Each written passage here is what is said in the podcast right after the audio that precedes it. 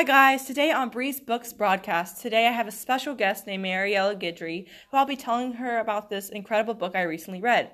So today I have with me The Quiet Room, written by Lori Schiller, who this whole book is about, and Amanda Bennett, her writing partner, and published by Grand Central Publishing in Boston, New York. This book is based on the life of Lori Schiller, and as it says on the cover, her journey out of the torment of madness, meaning her schizophrenia. So tell me about the book, Breland. So, what it is about is the 17 year old girl, Lori, who had gone into full blown schizophrenia one summer, and how she discovered she had it, and the whole hospitalization process. This book goes throughout her life, including her accounts of certain events as well as family and friends' perspectives of, of things. The reader gets to have an insight into the mind of a schizophrenic as well as one with manic depression, so she has psychoaffective disorder.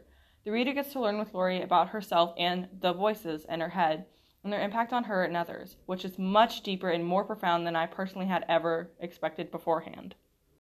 So, do you believe the author was qualified to write about this subject? The author is for sure qualified to talk about the subject since it is her life.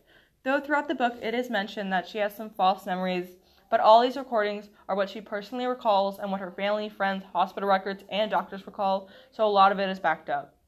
Knowing this, it makes the reader feel able to sympathize with Lori and her struggles, as well as family and friends, because they are sharing personal accounts of how Lori's schizophrenia impacted them. So, why do you believe she wrote this book? What was her purpose and did she achieve it?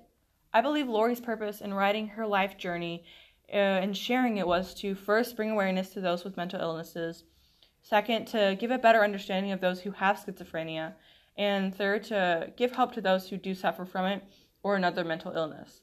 I believe the author did a fantastic job at achieving this purpose because in the epilogue as well as the afterwards, she mentions how she speaks at conferences, not to spoil too much for the book, but to help people who have mental illnesses and help foundations that bring awareness to mental illness.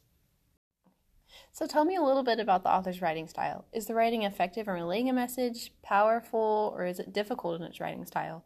Did the writing style enhance your reading experience or distract you at all?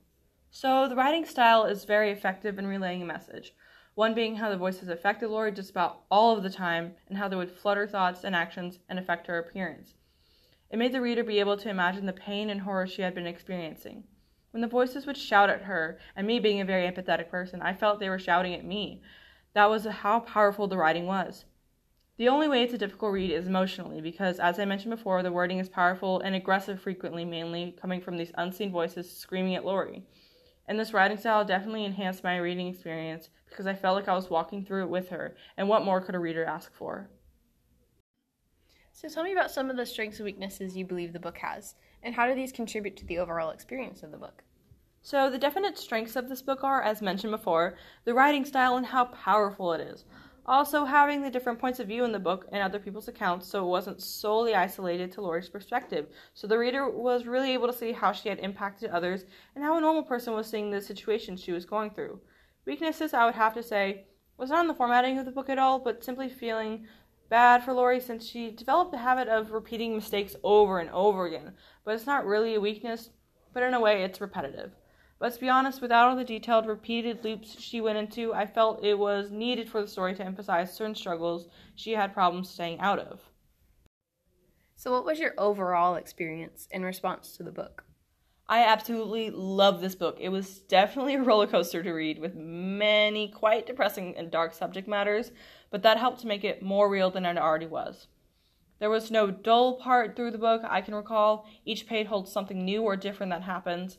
And as I mentioned several times before, it was an emotional read. No, I wasn't sobbing through it, but it opened my eyes and it really just hit me how much Lori went through and everyone around her. So, did the book enlighten you on the situation or disorder? Did you learn anything new, or did the book just add knowledge that you already have? So, before I had even heard of this book, I had a fascination with mental illness, especially with schizophrenia. So, when I heard about this book, I was immediately drawn to it.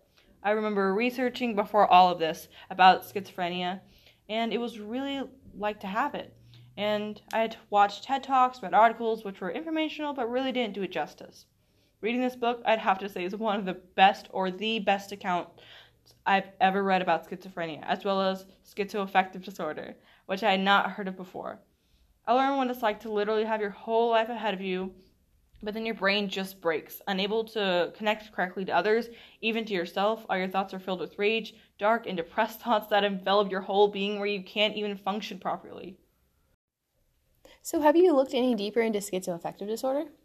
So, a case study I found about schizoaffective disorder that was done by the U.S. National Library of Medicine, National Institutes of Health, had involved a 35 year old man who was misdiagnosed with OCD, and his symptoms and behavior were difficult to determine exactly what was wrong with him. Since schizoaffective disorder has psychotic and affective sy- symptoms, it's hard to tell exactly what's wrong. Like in Lori's case, it took a bit for them to correctly diagnose her. Yes, they later correctly diagnosed that man, fortunately, and this helps to support how hard this disorder is to recognize in someone. So, would you recommend this book to your listeners? I would definitely recommend it to you guys, but only if you're up for an emotional read. For me, I wasn't able to read it all in just a sitting, so you got to read it with an open mind. Well, thank you for telling me about this very interesting book. You're welcome. That's what we do at Breeze Books Broadcast, and that's all for you, you guys today. Thanks for listening.